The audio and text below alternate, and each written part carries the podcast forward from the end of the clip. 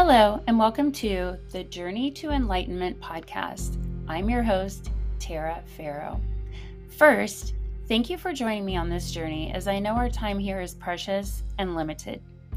I've created this podcast with all of us in mind because life is a journey and isn't enlightenment what we are all seeking? My intention for this podcast and my listeners is to inspire you to live your best life by sharing my journey as well as my lovely guests, because no journey is alike.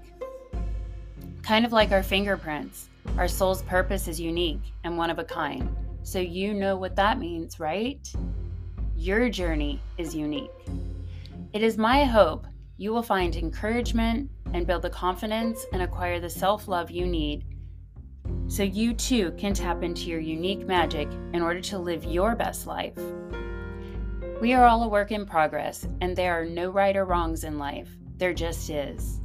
Our perceptions have a huge impact on how we view the world and others.